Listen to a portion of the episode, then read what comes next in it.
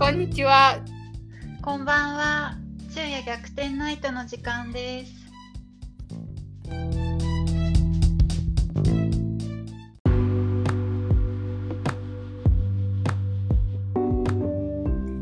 じゃあこれからえっとまゆこちゃんにえっと質問コーナーに入りたいと思います。ケニアやナイロビでどんなことをどんな風に生活しているのかっていうことをまゆこちゃんの主観的なコメントをもらいたいなと思ってます。ではまず1つ目なんですけれども都会道についてです。なんか友達によるとその友達は友達からナイロビはもう東京よりすごい都会だ大都会だって聞いたんですけど本当にそうなんですかっていうことが知りたいそうです。まゆこちゃんどうでしょ えーっと、う、うん、東京より都会ではありません。私の主観ですが、いやでも本当にその人口自体も全然桁が多分うん違うし、うん。こうでナイロビの本当にタウンって言われるエリアってうん。すごい狭くて、本当に2キロ圏2キロ2キロ2キロぐらいなうん。県内。だから東京のなんだろう。山手線内とかその周りも全部入れたら全然広いし。そうそう。公共交通機関もうん。その前も話したマタツっていう乗り合いバスうん。以外はないし。うん。あで地下鉄とかないの？電車とかも。ないないない全あ、然ないよ。そっかそっか。そうそう。まあ狭いエリアっていうのもあるしねそんなの必要ないぐらい。だしあとは結構ナイロビってアフリカの中では早い早めに発展したからうんうん。なんか建ってる建物とかはわりかし古いものが多い、ああ、そうなんだ。うん、そうそう新しくできた最新のとかあんまりないかな。このとタウンの中あそう。まあちょっと離れたナイロビの周りの居住圏内みたいなところにたまに新しい施設とかモールとかできたりするけど、うん。それ以外の中心部とかは結構古,、古いね。いろんなものは全部。そうそうえじゃあ、うんうん。でもその都会のタウンの2キロ圏内だけだったら、なんだろう、うん20年前の東京駅ぐらいの感じではあるの？えー、いやそんなことはないな。もっと雑然と雑然というかそもそも土ぼこりうん問題というかあー土ぼこりがすごいうん、舞い上がってる感じ？そうなんだ。それはなんか東京にはなくない？あんまり。まあ確かに東京土ぼこり見ないね。土ぼこりないよね土ぼこりがない東京と土ぼこりがあるケニアですね。その大きな違いじゃあ。大きな違い。まあねでもコンクリート固めに全部しちゃうのがいいのかどうかはまた別の問題としてあるけど、うん、こっちはまだほまだっていうかうん。すごい土ぼこり立ってるし人もすごい都会的なというかすごいおしゃれなうん。ビジネスマンビジネスマンもいる一方で全然そうじゃないなんダウンタウンとか。うんいる、まあ、何日も同じ服着てるような感じの人も一緒に混ざっ結構混ざってるし。そうそう。なんかまだまだなんだろうな発展していく途中みたいな感じってこと？そうだ途中なのかな？発展してるのかな？なんかあんまり変わってないかも。そのあタウンの中心部はあうん。10年前ぐらいとそこまで変わってないかもしれないね。そっか。そのエリアがエリア周りに住む周りのタウンの周りのエリアは徐々に拡大してうんはいる気はするけど、マイコちゃんもナイロビ住んでるんだよね。うん、ナイロビ、ナイロビだけど結構あんまり外国人も住んでない南の方とあな。インダストリアルエリアっていう。ここはもっと土ぼこりがすごい。もう結構、本当喘息持ちの人とかはうん。結構郊郊外で辛いかもしれない。そっか。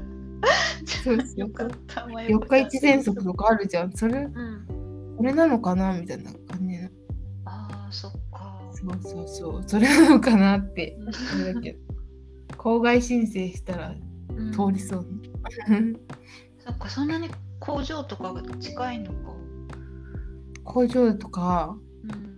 だね。あと、本当のゴミ捨て場、ゴミ収集所みたいなのとか多いね。あと、建設系のすごいいろんなマテリアルがうん貯めてある、倉倉庫的な場所とか。うんあと大型大型のトラックもいっぱい止まってたりする。うん、そうそう。だね。だから全然、そう、あと、ケニアって結構うん。他のうん。アフリカの国と比べてもうん。10年間であんまり1人当たり GDP 伸びてなくて、あら。そうそうそう。なんか発展し始めたのは他の国より早いんだけど、うん周りのアフリカ。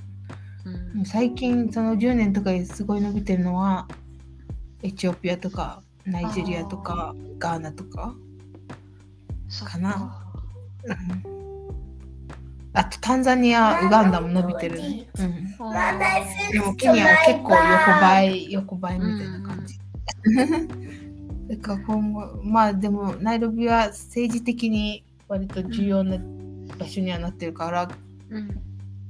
アフリカの中で。うん。国際機関とかも多いし。あやっぱそのポジションは変わらないかもしれないけど経済レベルは他の国に抜かれていくかもしれない、人口もタンザニアとかエチオピアとかナイジェリアはすごい多いしね、うん。そうなんだ。なんか、うん。今まで舞子ちゃんにナイロビのことちゃんと聞くことなかったけど、そんな感じなんだなって。うんうん。そうだね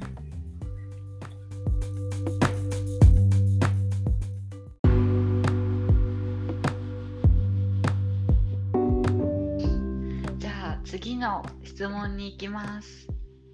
えーとはい。人気のある犬種は何ですか？柴犬はいますか？っていう質問です。種ね。あ、まあそもそもペット飼ったりする？ペット最近だね本当に。この何年間かで結構犬と思ってる犬をペットとして飼ってる人は増えてるかも。すごい。ペットとしてじゃなく飼ってる場合ってあるの？ペットとしてなんか番犬みたいな本当の完全な番犬みたいな感じで、うん。うんでも犬種がわかんないな。なんか警察犬とかになりそうな黒い感じの大きいのとかはうん。番犬としてよく飼ってる人はまあ昔から何年もうん。何十年前からうん。いて10年前とかいたけど最近本当に白いうん。ほわほわした毛の犬とチワワとか。か。なんて何なんだわかんない。犬種はわかんないんだけど、うんとかを普通にペットとして飼う人はうん。ほんとここ23年とかで増えてる気がする。へー。あじゃあもちろん番犬じゃなくて家の中で飼う可愛い犬。そうそうそうそう。家の中でとか、まあ、外にも出すけど、そうだね。可愛い犬うん。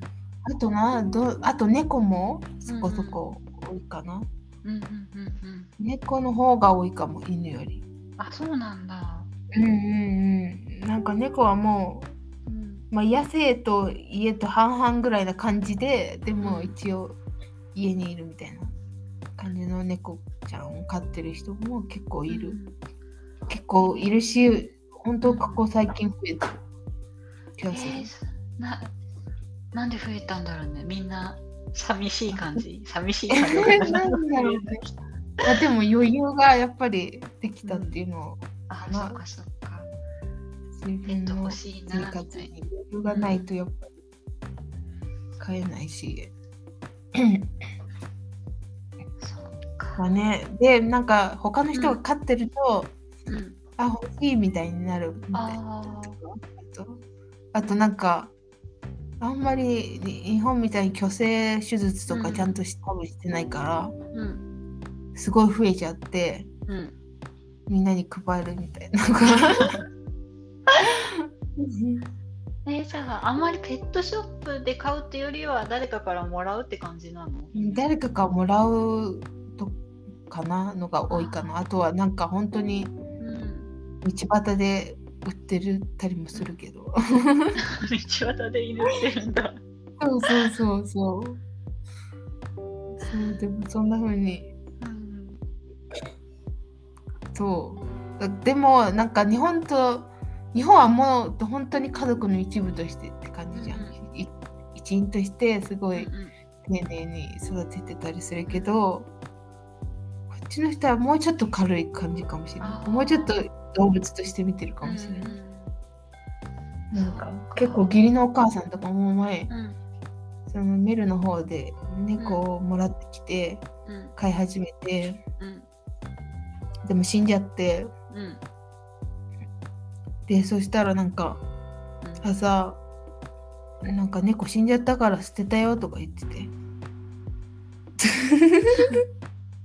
そこえなんか みたいなま、マイ埋葬ザワディっていう名前もあってザワディえ死んじゃったの？みたいな感じで、うん。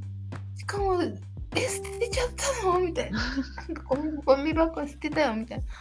え？みたいな感じになって。結構私はショックを受けてたけどうん義理のお母さんは全然なんかあ捨てたよみたいな感じで。そっか。言ってたからそこの感覚はまだうん。まだ猫は、まあ動物だしみたいな。感覚？うんはある。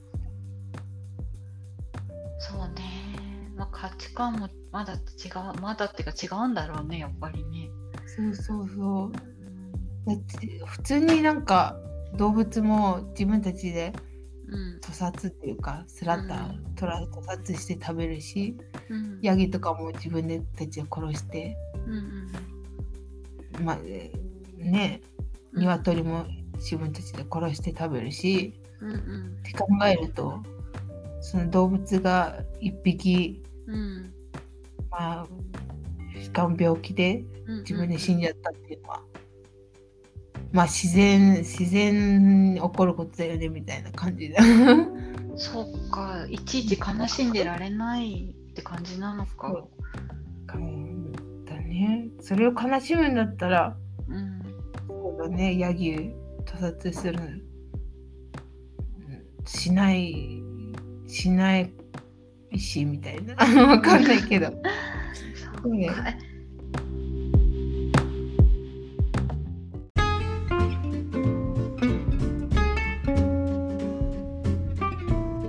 アサンテサナ for listening ありがとうございました。